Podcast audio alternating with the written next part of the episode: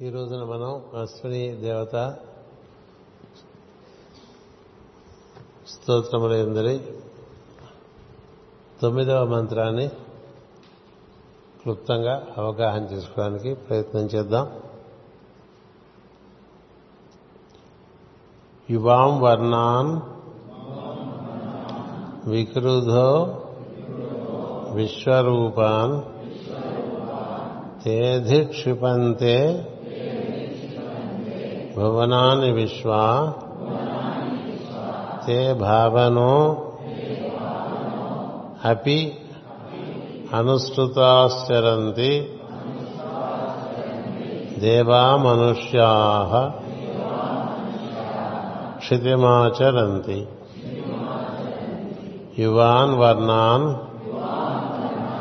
వికురుధో విశ్వరూపాన్ తే అధిక్షిపంతే భువనాని విశ్వ తే భావనో అపి అనుసృతాశ్చరంతి దేవా మనుష్యా క్షితిమాచరంతి ఇవాం వర్ణాన్ వికృధో విశ్వరూపాన్ తే అధిక్షిపంతే. భువనాని విశ్వ. తే భావనో అపి. అనుసృతా శరంతి. దేవా మనుష్యా. క్షితిమాచరంతి.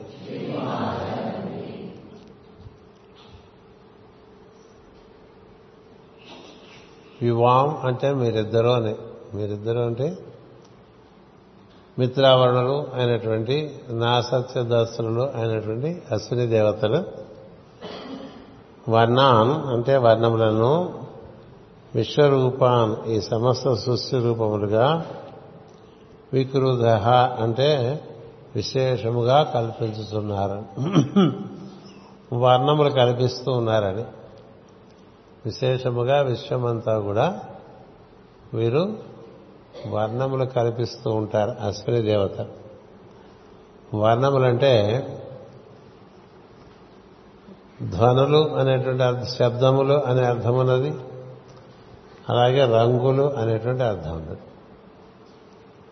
అంటే సౌండ్ అండ్ కలర్ అనమాట వర్ణములు అంటే శబ్దములు రంగులు. వర్ణం అంటే శబ్దము. వర్ణం అంటే రంగు. వర్ణం అంటే ధ్వని అంటే శబ్దము. రంగులు. ఈ రెండు వారి నుంచి పుట్టుకొస్తున్నాయి. The sound and the light. మొత్తం విశ్వం అంతా కూడా వారి యొక్క శ్వాస ప్రక్రియ నుంచి పుట్టుకొస్తూ ఉంటాయి. అది మొత్తం విశ్వం అంతా వ్యాప్తి చెంది ఉంటాయి. అందుకని వర్ణాన్ వర్ణములను విశ్వరూపాన్ ఈ సమస్త సృష్టికి రూపములుగా యువాం మీరిద్దరూ వికృత విశేషముగా కల్పించుతున్నారు తే అవి విశ్వ విశ్వాభువనాన్ని సమస్త లోకములను అధిక్షిపంతే అంటే అధిష్ఠించి వెలువరుచూ ఉన్నవి. మొత్తం సృష్టి అంతా కూడా శబ్దముల చేతను వర్ణముల చేతను పరిపాలింపబడుతూ ఉన్నాయి. అంటే శబ్దముల చేతను వెలుగుల చేతను పరిపాలింపబడుతూ ఉన్నాయి. తే వాణిని భావ భానవ కిరణములు అపి మరియు దేవాం దేవతలను అనుసృత అనుసరించుతున్న వారై చరంతి తిరుగుతున్నారు. మనుషులు మాత్రం భూమి ఎందు అని దిక్కుల్లో తిరుగుతున్నారు అనేటువంటిది. ఇందులో చెప్పబడినటువంటి విషయం.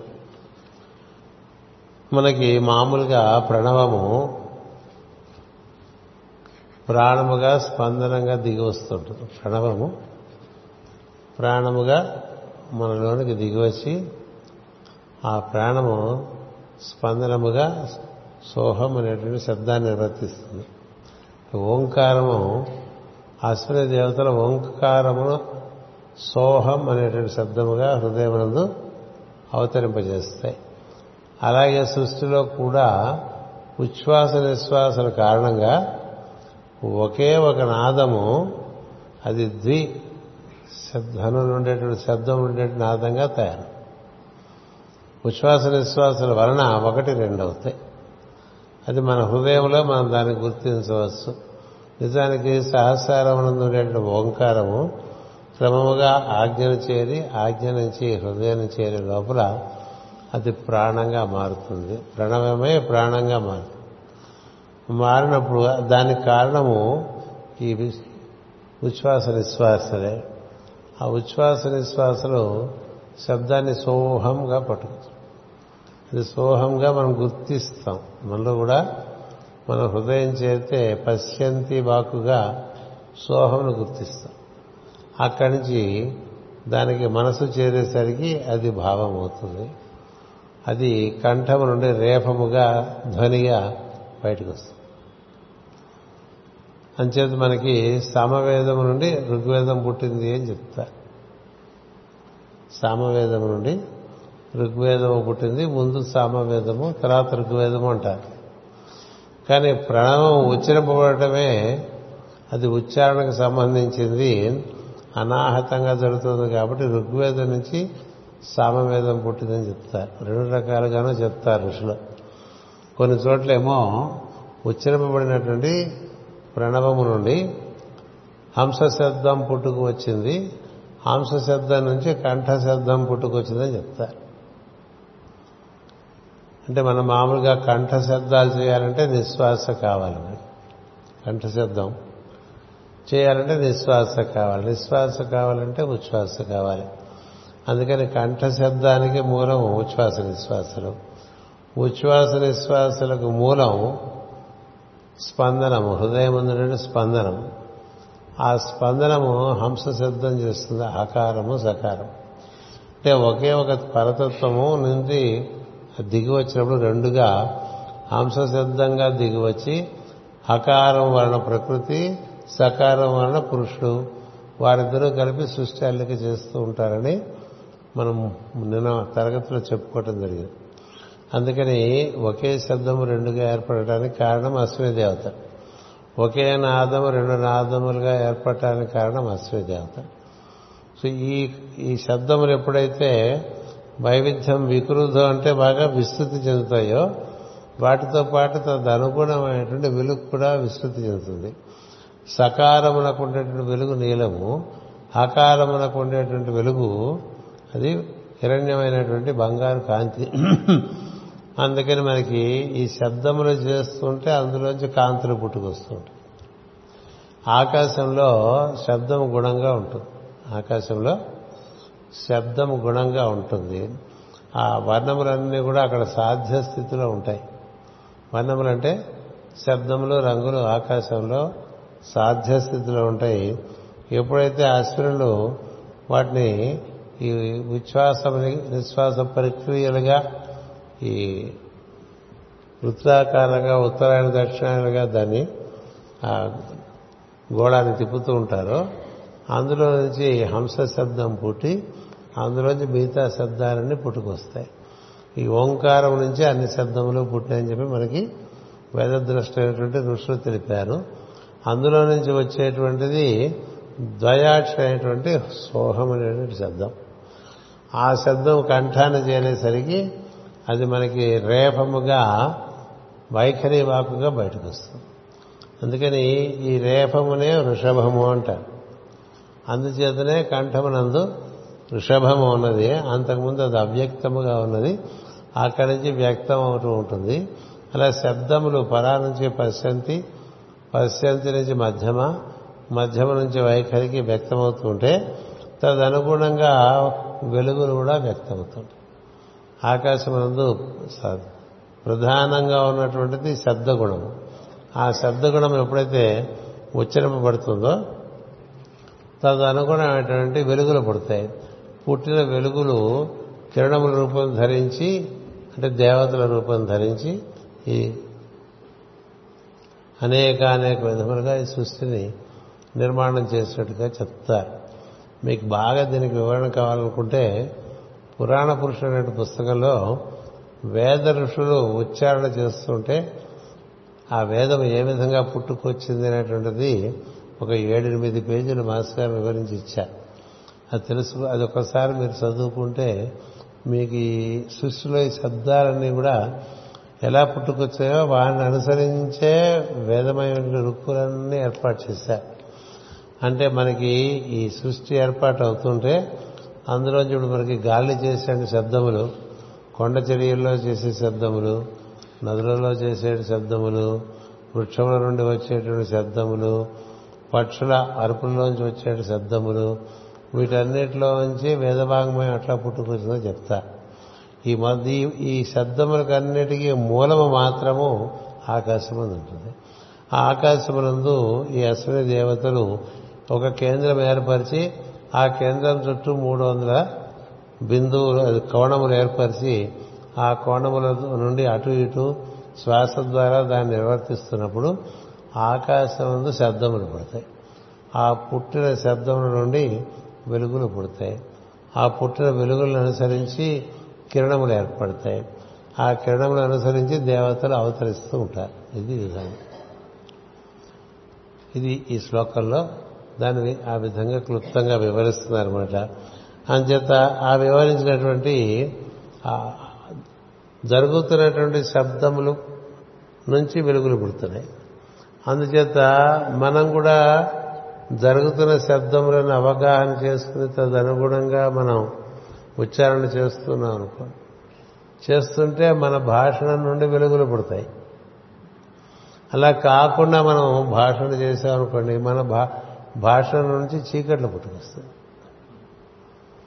కొంతమంది భాషణం చేస్తుంటే ప్రచోదనం కలుగుతూ ఉంటుంది. కొంతమంది భాషణం చేస్తుంటే వీడు ఎప్పుడు ఆపేస్తాడా అనిపిస్తుంది కదా. వీడు ఇలాగ మన బాధ పెట్టేస్తున్నా అనిపిస్తుంటుంది.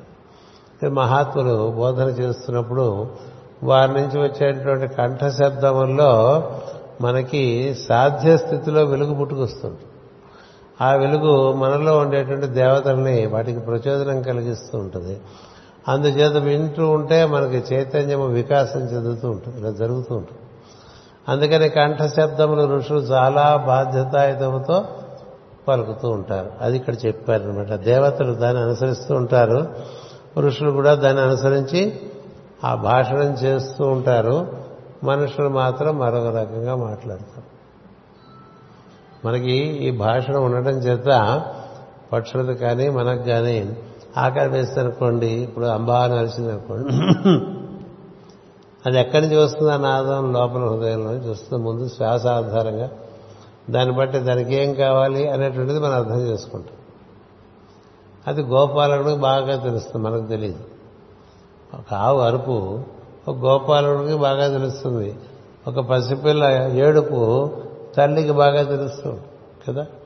అలాగే సృష్టిలో జరిగేటువంటి ధ్వనులలో నుంచి ప్రకృతి ఏమి సందేశం ఇస్తుందో తెలుసుకోవటం అనేది మనకి జరగాలంటే ధ్వనుల ఎందు మనం చాలా ఎక్కువ శ్రద్ధ వహించి వానిలో అంతరాల నుండి కూడా మనం బాగా గుర్తించాలి. ఇప్పుడు గమ్ అనేటువంటి శబ్దము గురువులకు సంబంధించిన శబ్దంగా మనం చెప్తుంటాం కదా?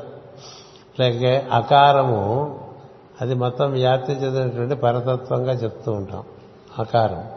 అక్షరములలో అకారమును నేను అంటాడు కదా?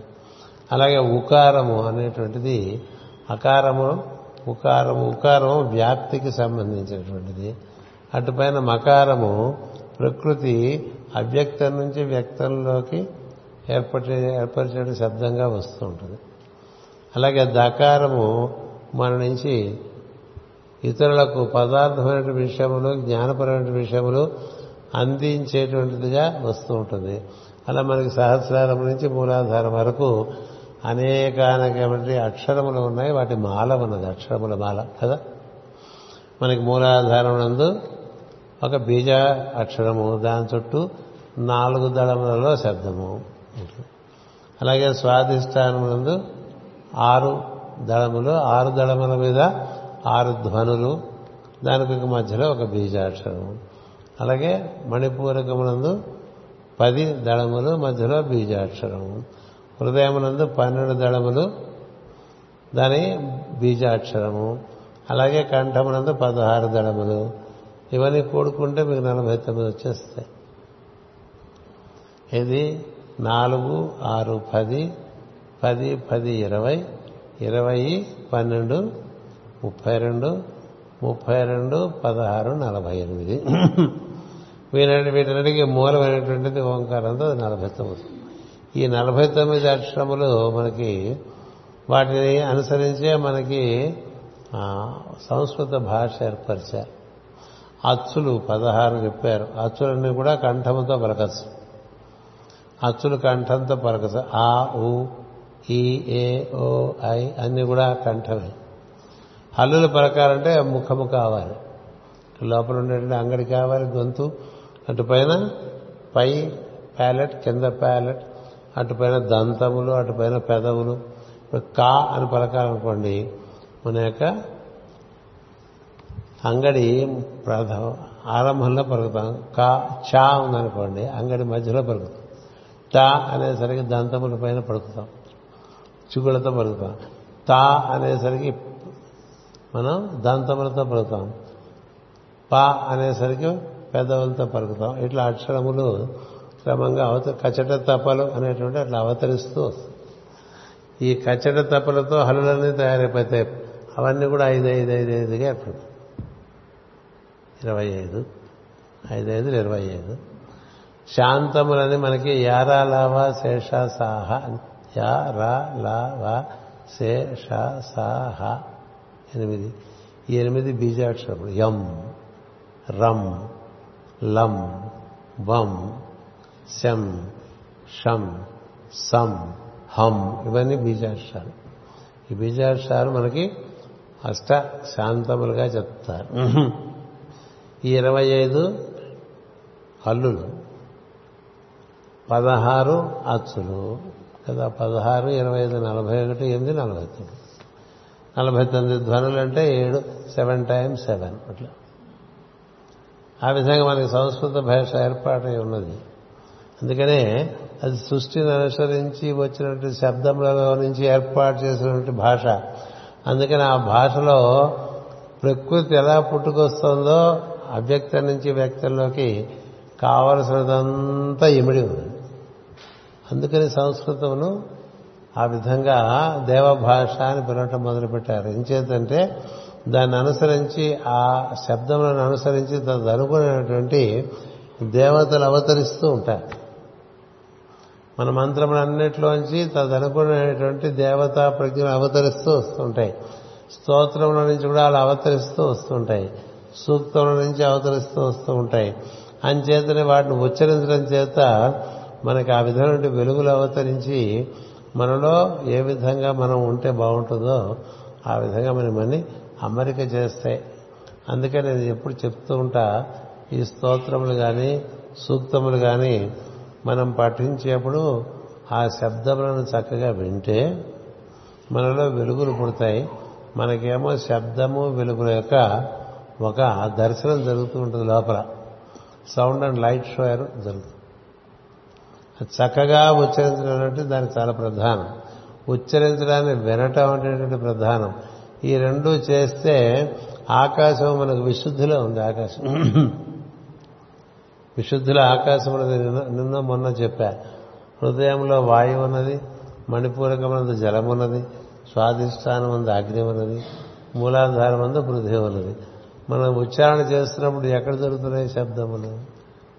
ఆకాశ గుణము విశుద్ధిలో జరుగుతున్నాయి. దాని నుంచి పుట్టేటువంటి వెలుగులు నీ పంచకోశాలని పరిశుద్ధి చేసేస్తాయి. ఆ పైన ఉండేటువంటి ఆజ్ఞ అది జీవుని యొక్క స్వస్థానం. అక్కడేమి మనం పవిత్రీకరణ చేయవలసిందేం లేదు. పవిత్రీకరణ చేయవలసిందంతా కూడా విశుద్ధి నుండి కిందకే మూలాధారం వరకు ఉంటుంది. అందుచేత ఈ శబ్దములన్నీ చక్కగా ఉచ్చరించడం అనేది మనకు ఋషులు ఇచ్చారు వారు అలా ఉచ్చరిస్తూ ఉంటారు. కేవలం ఉచ్చారణ చేత పవిత్రీకరణ అనేటువంటి purification through appropriate utterance of sound అది కేవలం సంస్కృత భాషలో ఇంకెక్కడ లేదు. ఏ భాషను ఆ ఆ ప్రజ్ఞ లేదు ఆ విధానం లేదు. చేతంటే దానిలో కూడా అష్టా అక్షరి మనకి అదొక గాయత్రిగా ఇచ్చారు కదా. సో గాయత్రి ఛందస్సు ఎనిమిదవదైన తత్వాన్ని ఏడు లోకాల వరకు తీసుకొచ్చే విధంగా దాన్ని ఏర్పాటు చేశారు. అలాగే పదహారు అక్షరముల ఛందస్సు ఉంటుంది. అనుష్టుప్ అంటాం. ఇప్పుడు విష్ణు సహస్రనామం అవన్నీ అలాగే తయారు చేస్తారు. దానివల్ల ఏం జరుగుతుంది? పదహారు కళలుగా పరతత్వం ఏ విధంగా అవతరిస్తుందో ఉంటుంది. అలా జరుగుతూ ఉంటుంది. అట్లా పదకొండు అక్షరములతో ఒక ఛందస్సు ఉంటుంది. దానికి అది మనం ఉచ్చరిస్తే రుద్రుడు అవతరిస్తారు. అలాగే పంచాక్షరి ఉన్నది. పంచాక్షరి ఉచ్చరిస్తుంటే పంచకోశములు శుద్ధవుతాయి పంచ ప్రాణములు పంచ ఇంద్రియములు పంచ కర్మేంద్రియములు ఇవన్నీ శుద్ధి. ఇట్లా మనకు మంత్రాలు ఇచ్చారు. అంచేత వాటి విధానం తెలిసి తదనుగుణంగా మనం ఉచ్చరించామనుకోండి మనం వెలుగులు పుట్టించిన వాళ్ళం అవుతాం. మనం కారణంగా వెలుగులు పుట్టుకొస్తాయి. ఎందుకంటే వాటి ధర్మాలు నిర్వర్తిస్తే ఒక ఒక ధ్వని మనం చేస్తే ఆ ధ్వనిని అనుసరించి ఉన్నటువంటి వెలుగు అవతరిస్తుంది. ఎందుచేతంటే ఆ విధంగా దేవతలు పనిచేస్తుంటారు. వాళ్ళకి మరొక విధమైనటువంటి స్వచ్ఛ స్వేచ్ఛగా పనిచేయనటువంటి అనేది ఉండదు. ధర్మాన్ని అనుసరించి పనిచేయటమే ఉంటుంది. అందుకనే మధ్యాహ్నం పుస్తకం చదువుతూ కృష్ణకుమార్ గారు మాట్లాడారు ఈ దేవతలు ఎవరు ఆరాధన చేసినా వారికి వరాలు ఇచ్చేస్తారు. ఎందుకు ఇచ్చేస్తారు? వాడు అసురుడైనా ఇచ్చేస్తారు. వాడు దేవత అయినా ఇచ్చేస్తారు. వాడు మనుషులైనా ఇచ్చేస్తారు వరాలు. ఎందుకు ఇస్తారంటే అది వారి ధర్మం. ఓ మంచివాడు ఓ మామిడి మొక్క నాటినా మామిడి చెట్టు పెరిగి మామిడి పళ్ళు ఇస్తుంది. ఒక అంత మంచివాడు కానివాడు కూడా విధి విధానంగా ఓ మామిడి మొక్క నాటితే ఓ మామిడి టెంక నాటితే అది చెట్టు మామిడి చెట్టుగా వచ్చేసి మామిడి పళ్ళు ఇచ్చేస్తుంది కదా. నువ్వు విధానం ఫాలో అయితే తదనుగుణంగా దేవతలు అవతరిస్తారు. కొబ్బరి పెట్టారనుకోండి ఎవరు పెట్టారని కాదు. ఓ పాముడు పెట్టినా ఓ పండితుడు పెట్టినా ఒక అంత మంచి బుద్ధి గలవాడు పెట్టిన బుద్ధి లేనివాడు పెట్టినా మంచి బుద్ధి ఉన్నవాడు పెట్టినా అదే విధంగా పెడితే అదే విధంగా అవి పైకి వచ్చేటువంటి లక్షణం కలిగినటువంటి దేవత. అందుచేతనే అసురుడు పూజించాడా? లేకపోతే మంచి మనిషి పూజించాడా? అనేది అంత సంబంధం లేకుండా నువ్వు చేసే విధి పద్ధతిగా అలాగే చేస్తే ఆ విధంగా అవతరించవలసినటువంటి అగత్యం దేవతలకు ఉంది ధర్మాలకు ఉంది. అంచేత మనం చక్కటి ఉచ్చారణ చేస్తున్నాం అనుకోండి. సుశబ్దంబుల్ పల్కుము నాదు వాక్కునను సంప్రీతిను జగన్మోహిని ఫుల్లాబ్జాక్షి సరస్వతి భగవతి పూర్ణేంద్ర బింబారణ ఎంత మంచి విషయం. మన నుంచి సుశబ్దములు వచ్చాయనుకోండి మనలోనే చక్కని మార్పు వస్తుంది. ఒకటి మనం చేసేటువంటి శబ్దముల వలన పరిసరాల్లో అంతా కూడా మంచి మార్పు వస్తుంది.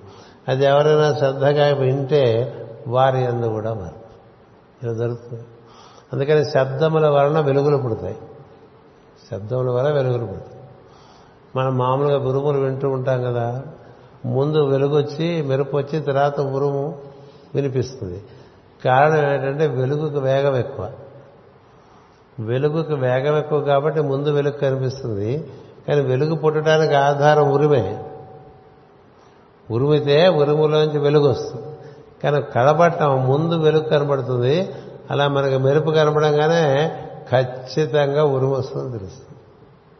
మీకు మెరుపు అంటూ కనిపిస్తే మీరు ఉరుము వినవల వినవలసినటువంటి అగస్యం ఉన్నది. ఒక మెరుపు వచ్చిందనుకోండి ఎంత పెద్ద మెరుపు వస్తే అంత పెద్ద ఉరుము వెనకాల నుంచి వస్తుంది. వెనకాల నుంచి వచ్చిందంటే అర్థం ఏంటంటే అది ముందు అదే శబ్దమే ఏర్పడింది. కానీ ఏర్పడిన శబ్దం కన్నా పుట్టిన వెలుగు దానికి వేగం ఎక్కువ. వెలుగు వేగం ఎక్కువ. అందుచేత మనం వెలుగు ముందు చూస్తాం శబ్దాన్ని తర్వాత అర్థం చేసుకుంటాం. ఇప్పుడు మనం ఉచ్చారణ చేసినప్పుడు కూడా ముందు శబ్దం పుడుతుంది అటుపైన వెలుగు. అందుచేత ఉచ్చారణ బాగుండాలి. బాగా మన సూక్తములనే ఉచ్చరించాలి. సుశబ్దములనే ఉచ్చరించాలి. ఇలా కదా? అంటే చక్కని భావములు ఆవిష్కరించడానికి ఉచ్చారణ చేశామనుకోండి ఉచ్చరిస్తున్న వారికి వికాసం కలుగుతుంది దాన్ని వినేటువంటి వారికి కూడా వికాసం కలుగుతుంది.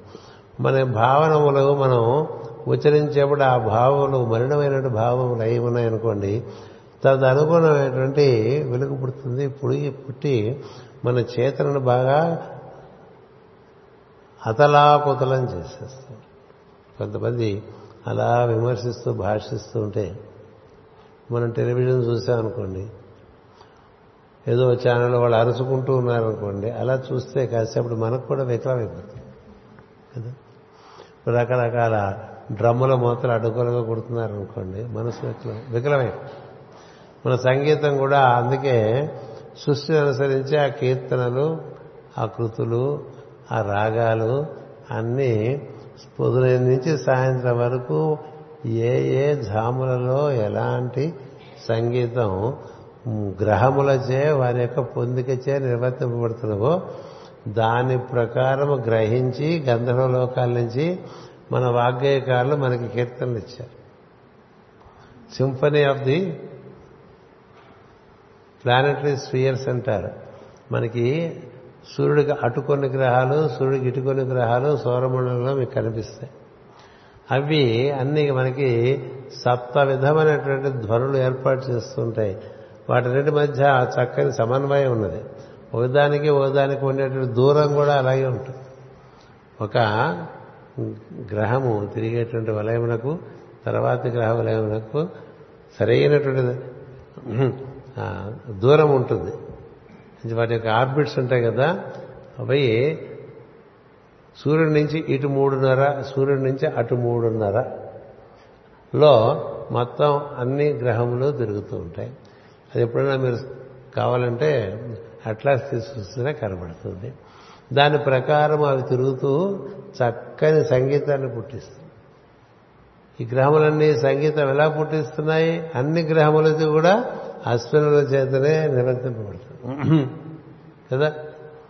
అన్నిటి చుట్టూ అన్ని గ్రహముల చుట్టూ మూడు వందల అరవై కోణములు ఉన్నాయి మూడు వందల అరవై కోణములు ఈ అశ్వనులే నిర్వర్తింపజేస్తున్నారని ముందు శ్లోకాలు చదువుకున్నాం. అంచేత ఏడు మనకి సూర్యునితో కలిపి ఏడు రకములైనటువంటి సరిగమపదని అనే పద్ధతిలో ఏడు ధ్వనులతో కూడిన సంగీతం చోట్లో ఉంటుందండి. దాన్ని గ్రహించి అందించేటువంటి వారే నారద తుంబురులు. వారే దానికి గురువులు కూడా సంగీత జ్ఞానానికి. మూలము నటరాజస్వామి. అన్ని విద్యలకు మూలము శివుడే. ఆయనే ఆది ఆది గురువు. ఏ విద్యకైనా సరే సృష్టిలో ఆది గురువు శంకరుడే. ఆయన నుంచి అన్ని విద్యలు వచ్చినాయి. వేదం కూడా ఆయన దగ్గర వచ్చింది. వేదస్వరం కూడా నువ్వే ఏర్పాటు చేయంటే నా శిష్యుడు ఏర్పాటు చేస్తాడని చెప్పి రావణుడు గొప్ప చెప్తాడు. రావణుడు ఏర్పాటు చేస్తాడు. గొప్పవాడు రావణుడు. అలా మనకి ఈ ఈ సంగీతమును నారద తుంబురులు ప్రధానమైనటువంటి గురువులుగా ఒక పరంపరగా మనకి ఈ మనలో జరిగేటువంటి ధ్వనులతో అనుసంధానం చెందేటువంటి ప్రజ్ఞ కలిగిన వాళ్ళకి ఈ గంధర్వ లోకం నుంచి ఈ గానాలన్నీ కృతులుగా అంది వస్తాయి. చుట్టూ ఉండేటువంటి వాతావరణం నుంచే తెల్లవారుజామున ఒక రకమైనటువంటి గానం జరుగుతుంది. తెల్లవారిన తర్వాత ఒక మరొక రకంగా ఉంటుంది. అలాగే ప్రతి జాముకి సంబంధించినటువంటి రాగాలు ఉంటాయి. వాటినటిని పొంది తదనుగుణంగా మనకి సంగీతం ఏర్పాటు చేశారు. అందుకని భారతీయుల సంగీతము తన్మ తన్మయత్వం ఇవ్వటమే కాకుండా సంస్కరిస్తూ ఉంటుంది సంగీతం. సంగీతం వల్ల సంస్కరింపబడి దైవ దర్శనం చేసుకున్నటువంటి వారు చాలామంది ఉన్నారు మనకి అది ఇతర సాంప్రదాయాల్లో ఆ విధంగా అనుభూతి చెందిన వారు చాలా తక్కువ. ఎందుకు ఇది చెప్తున్నానంటే ఈ సమ్యక్ గీతమును ఆ విధంగా ఈ అసురుడు ఏర్పాటు చేస్తూ ఉన్నారు. దాన్ని అనుసరించి ఈ సంగీతం కూడా పుట్టింది. దాన్ని అనుసరించే శబ్దములు పుట్టినాయి. వర్ణములు అంటాం. ఆ వర్ణములు అంటే అక్షరములు అని అర్థం. అక్షరములు అంటే అవి క్షరము కానివి అని అర్థం కదా. అక్షరములు అంటే క్షరము కానివి. క్షరము కాని ధ్వనులు అవి శాశ్వతంగా చోట్లో ఉండే వాటిని ఆ విధంగా అసురుడు పట్టుకొచ్చి అప్పచెప్తూ. అలా అప్పచెప్పినవన్నీ గ్రహించి ఋషులు ఉచ్చరిస్తూ ఉంటారు. అందుకని ఋషులు మనం అనుసరించాలి. అలా మనం ఉచ్చరిస్తున్నాం అనుకోండి మనలో కూడా నిర్మాణం జరుగుతుంటుంది ప్రజ్ఞ నిర్మాణం. అలా కాకుండా ఏవేవో మాటలు మాట్లాడుకుంటూ ఉన్నాం అనుకోండి may we fill the darkness of noise వీడు అని మనకోడు ఉంది కదా? May the sound I utter reveal the light in me. If you, if you speak appropriately with the right, with the right sound, right word, and give a right expression of a right thought, it brings out light. May we speak the, may the sound we utter reveal the light in me. May we listen to it while others speak. When others speak, are they expressing light or they spreading darkness so simple కొంతమంది ఇప్పుడు మనకి మామూలుగా వక్తలు మాట్లాడేప్పుడు కూడా కొంతమంది మాట్లాడితే వినబుద్ధి అవుతుంది. కొంతమంది మాట్లాడితే వినబుద్ధిగా. ఎందుకని? అక్షరముల పొందిక భావం యొక్క సంపద సంస్కారము అందులోంచి మనకు అంది వచ్చేటువంటి వికాసము దాన్ని బట్టి ఉంటుంది. అందువలన ఈ సృష్టి మొత్తాన్ని ధ్వని ఆధారంగా వెలుగులు ఏర్పాటు చేసి ఆ వెలుగుల్లోంచి దేవతలు కిరణములుగా దిగివచ్చి ఈ మొత్తం అంతా నిర్మాణం చేస్తూ ఉన్నారు. దాన్ని అను అనుసరిస్తూ ఋషులు ఉచ్చారణ చేస్తున్నారు. మానవులకి ఈ ఉచ్చారణ మానవులు ఒక్కరే ఈ ఉచ్చారణ చేసేటువంటి కదా? మానవులకు ఒక్కరికే వాక్కు ఉంది. ఋషులందరూ మానవులే. కదా? మనుషులుగా పుట్టి వారు వృద్ధి చెంది ఋషులుగా శాస్త్రతత్వాన్ని పొందారు. వారు చేసేటువంటి ఉచ్చారణలో నుంచి వికాసం కలుగుతూ ఉంటుంది వెలుగులు కలుగుతూ ఉంటాయి. మనం కూడా అలా చేయాలి అలా చేయకపోవటం వల్ల ఇలా ఉండిపోయాం. అందుకనే ఇక్కడ కూడా చిట్ట చివరి పాదంలో మనుష్య క్షితిమాచరంతి అని. మనుషులు మాత్రం ఈ ఉండే ఈ వాక్కులో ఉండేటువంటి ఈ ప్రభావమును తెలియక నోటుకొచ్చినట్లల్లా మాట్లాడుతూ చీకట్లు పెంచుకుంటూ తమ లోపల తమ బయట బాగా చీకట్లు పెంచుకుంటూ నశిస్తూ ఉన్నారు అని చెప్పి ఈ మంత్రం చెప్తాం. మరొక్కసారి వినండి. వర్ణాన్ వర్ణములను వర్ణములంటే శబ్దములు రంగులు. విశ్వరూపాన్ ఈ సమస్త సృష్టికి రూపములుగా యువాన్ మీరిద్దరూ వికృధ విశేషముగా కల్పిస్తున్నారు ఇప్పుడు ఏడు రకాల శబ్దాలు ఏడు రకాల గ్రహాల నుంచి వస్తూ అందుకనే మనకి సహస్రారమునందు బృహస్పతి ఆయన శబ్దము యం అంట. మీరు లలిత శాస్త్రం చదువుకుంటే యం శబ్దము యాకిని అలాగే ఆజ్ఞ హాకిని అంట. విశుద్ధి ఎందు సాకిని అంటే హాకిని అంటే హమ్ అనే శబ్దం. సాకిని అంటే సమ్ అనేటువంటి శబ్దం. కాకిని అంటే కమ్ అనేటువంటి శబ్దం. రమ్ అనేటువంటి శబ్దం లమ్ అనేటువంటి శబ్దం అంటే రమ్ అంటే రాకిని లమ్ అంటే లాకిని ఢమ్ అంటే డాకిని ఇట్లా ఇస్తారు. అని బీజాక్షరాలే అలాగే మీరు ఈ ప్రజ్ఞా కేంద్రంలో ఉండేటువంటి అన్ని దళములో ఉన్నటువంటి అక్షరములు తీసుకుంటే మొత్తం సంస్కృత భాష అంతా అక్కడ అక్షరములన్నీ అక్కడ పొందబడినట్టుగా దర్శనం అవుతుంది. అంటే అలాంటి శబ్దములు ఒక్కొక్క దళమునందు అటువంటి శబ్దం వలన ఒక్కొక్క రకమైన వెలుగు పుట్టి దాని దాని కార్యక్రమాన్ని నిర్వర్తిస్తుంటుంది మనలో. అంచేత ఆ విధంగా అవగాహన చేసుకున్నటువంటి వారు శబ్దములు ఎందు శ్రద్ధాభక్తి కలిగి దాన్ని ఉచ్చరించే విధానాన్ని నేర్చుకుంటూ ఉంటారు.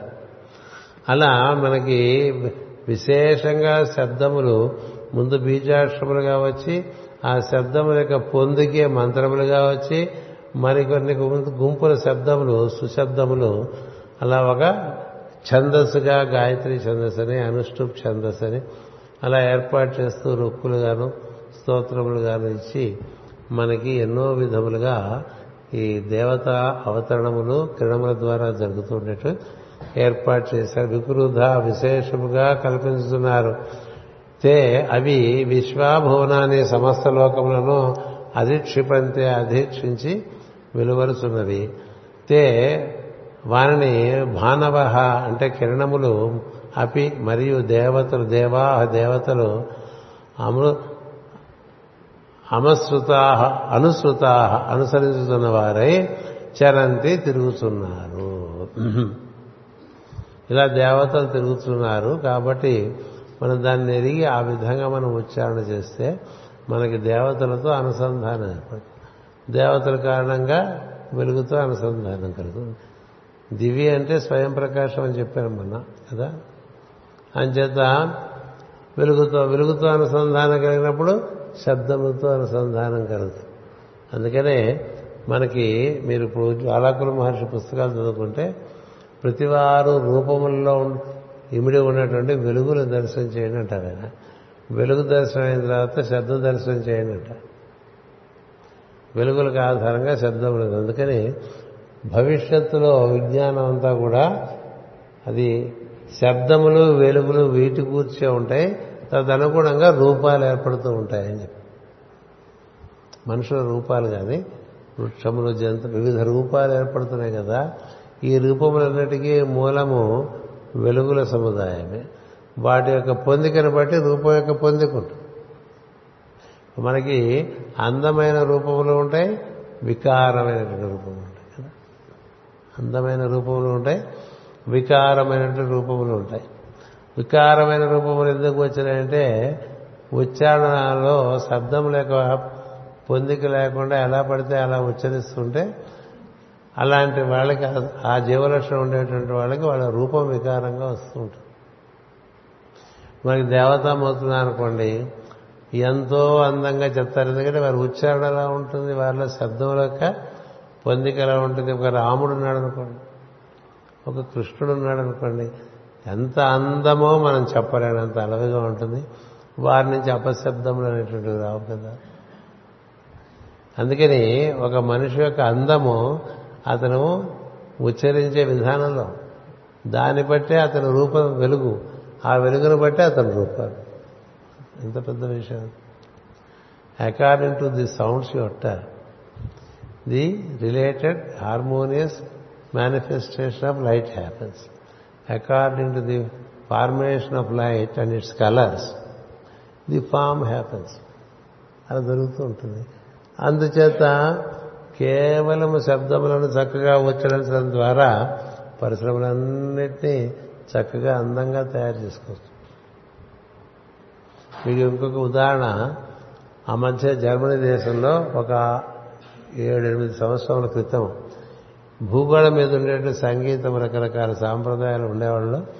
నిష్ణాతులను పిలిచి వారి చేత సంగీతమును వాయిద్యములు కానీ గాత్రములు కానీ ఒక్కొక్కరి చేత ఒక ఇరవై నిమిషాలు పాడిస్తే ఒక పూల తోట ఒకటి పెట్టారు పెట్టి ఆ పూల తోటలో ఒక్కొక్కరు వారి సాంప్రదాయమైనటువంటి సంగీతాన్ని అక్కడ వాళ్ళు ఆలాపిస్తూ ఉంటే ఆ పూల మొక్కలు ఇవి ఇతర సాంప్రదాయముల సంగీతంలో వచ్చినటువంటి శబ్దం వల్ల అలా వాడిపోయినట్టు.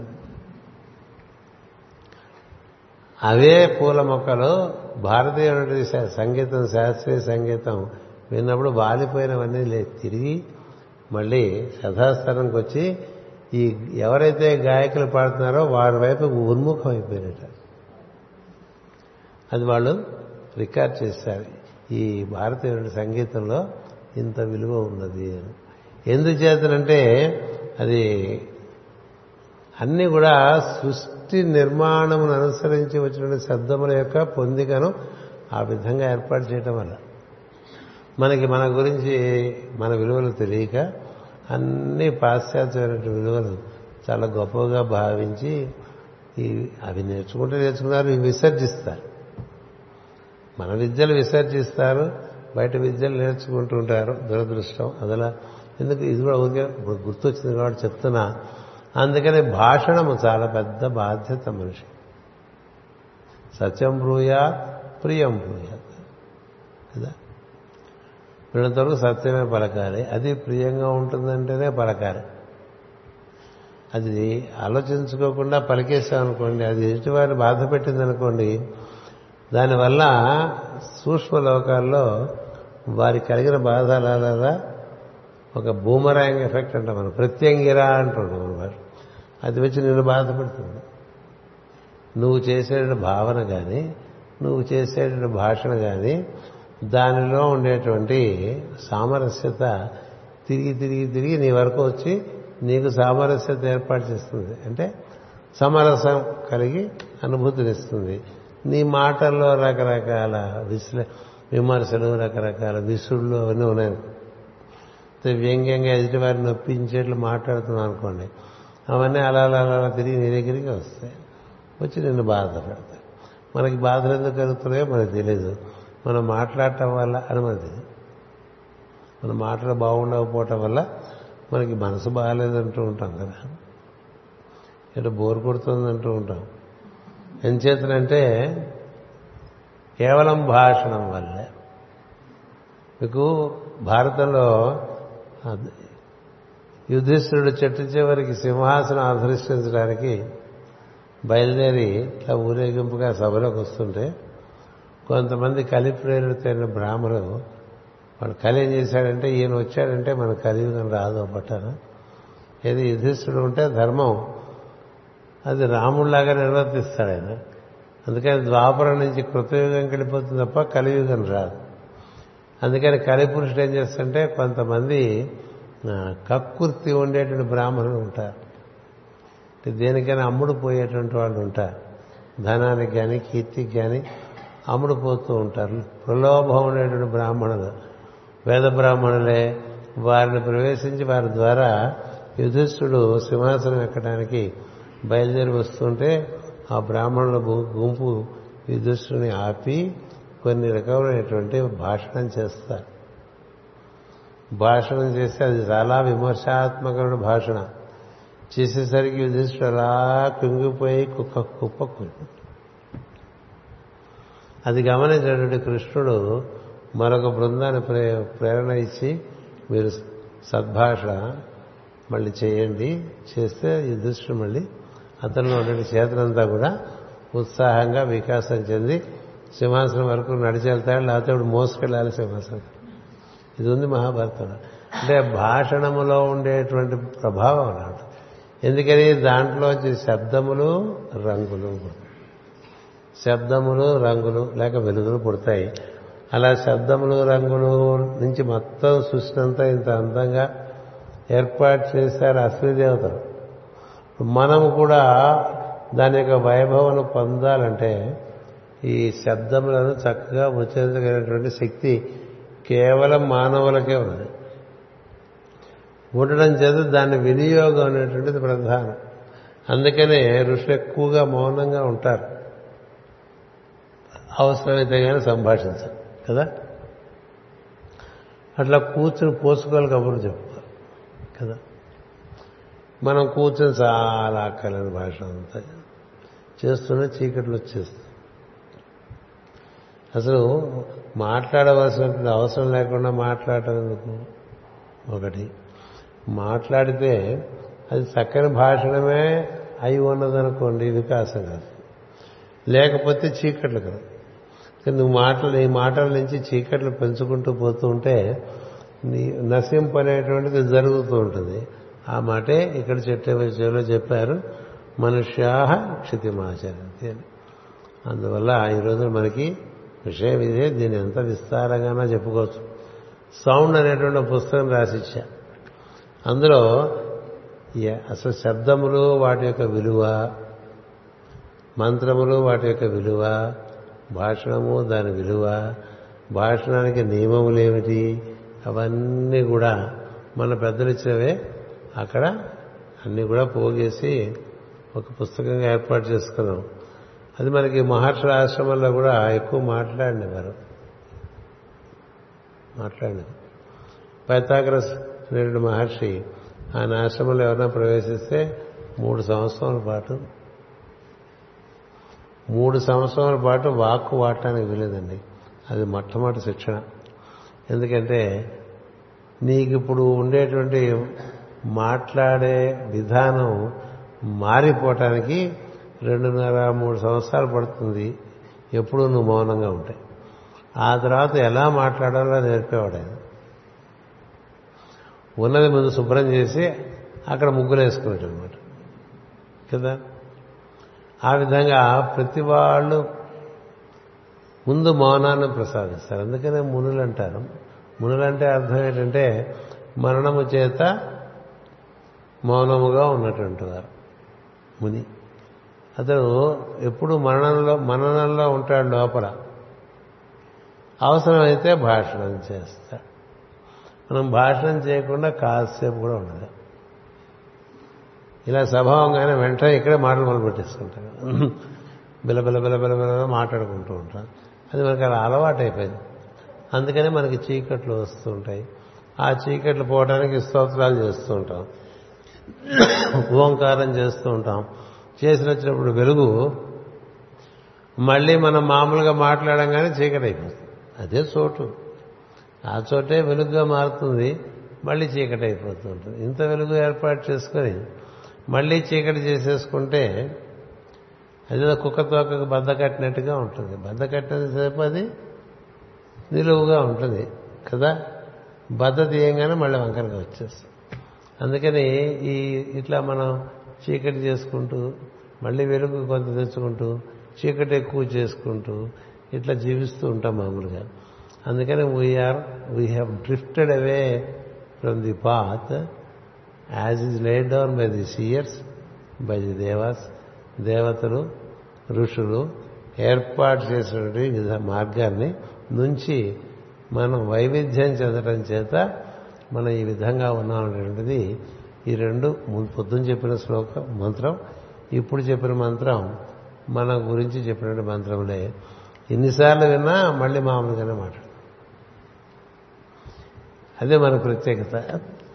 విచిత్రంగా ఉంటుంది మనకి మరి ఏంటంటే ఇన్నిసార్లు వీటి గురించి విన్నా మళ్ళీ మొదలు నోడంటూ తెలిస్తే అవే మాటలు వస్తాయి. అవే మాటలు అవే అభిప్రాయాలు అవే మీ విమర్శలు అవే అలాగే వస్తూ ఉంటాయి. వస్తూ ఉంటే మనం బాగుపడటానికి ఏం వీలు పడదు. బాగుపడటం అంటే మనం ఎలా ఉంటే మనకు బాగుంటుందో అలా ఉండలేం. అది జరుగుతూ ఉంటుంది. అది ఈ తొమ్మిదవ మంత్రానికి ఒక క్లుప్తమైనటువంటి వివరణ. దానికి ఇంకెన్ని ఎగ్జాంపుల్స్ అని చెప్పుకోవచ్చు మీకు అర్థమై ఇది సులభంగా అర్థమయ్యేదే. అదృష్టం కొద్దీ ఇవాడు ఇప్పుడు చెప్పిన దాంట్లో మీకు జ్యోతిష్యం లేదు. కదా? మన మధ్య నాలుగు మంత్రాలు బాగా జ్యోతిష్యం వచ్చేసింది. అప్పుడు ఎలాగా భగవంతుడా? నేనే బాధపడ్డాను. ఏం చెప్తే అందరికీ జ్యోతిష్యం పరిచయం ఉండదు కదా. ఈ రోజు మనకి జ్యోతిషంతో సంబంధం లేకుండా మనకి బాగా తెలిసినటువంటి వాక్కు గురించి బాగా వాడుతున్నటువంటి మనలో ఒక ప్రజ్ఞ అది. అగ్ని తత్వం ముఖంలోంచి వ్యక్తం అవుతుంది ముఖాది ఇంద్రస్య అగ్నిస్య అంటారు.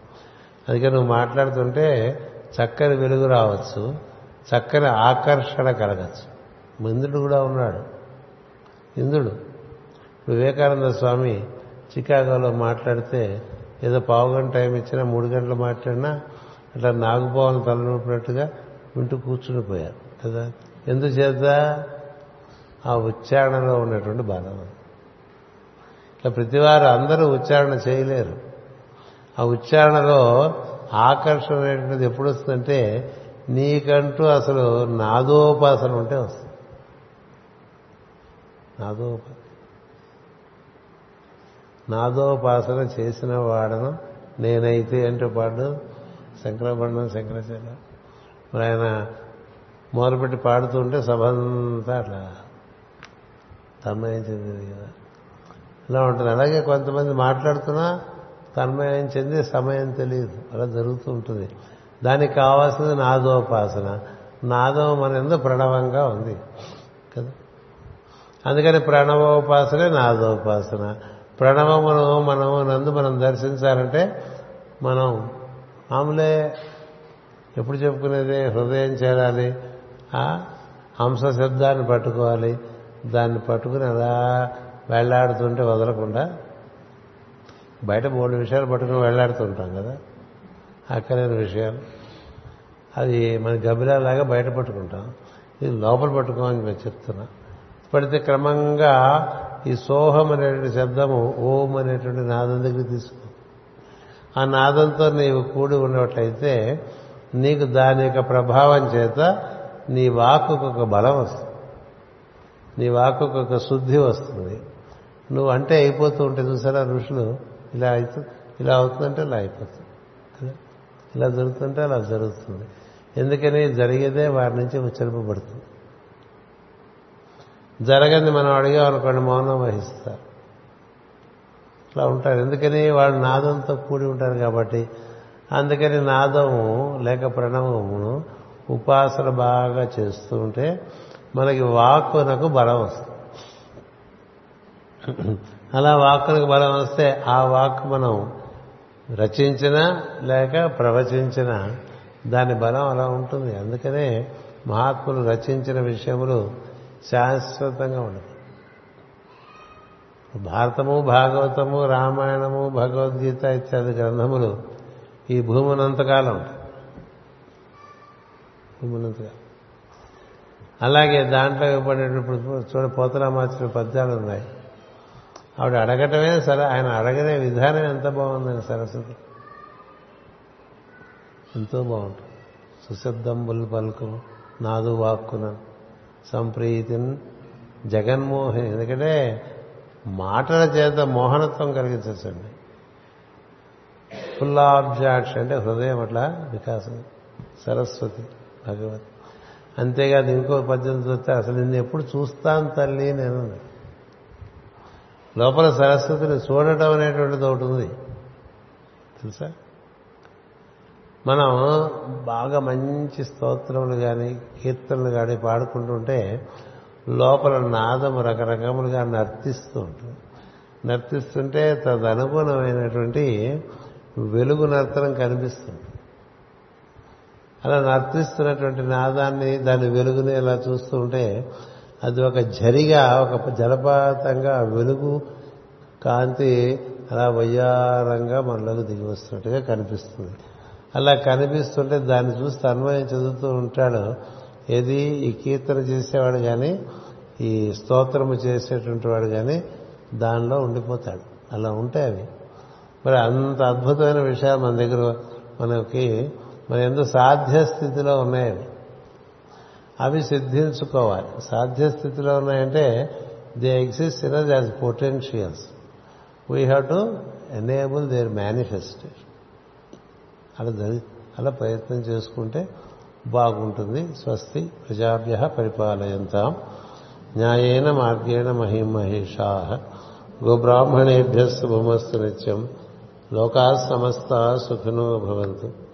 లోకా సమస్త సుఖినో భవంతు. లోకా సమస్త సుఖినో భవంతు.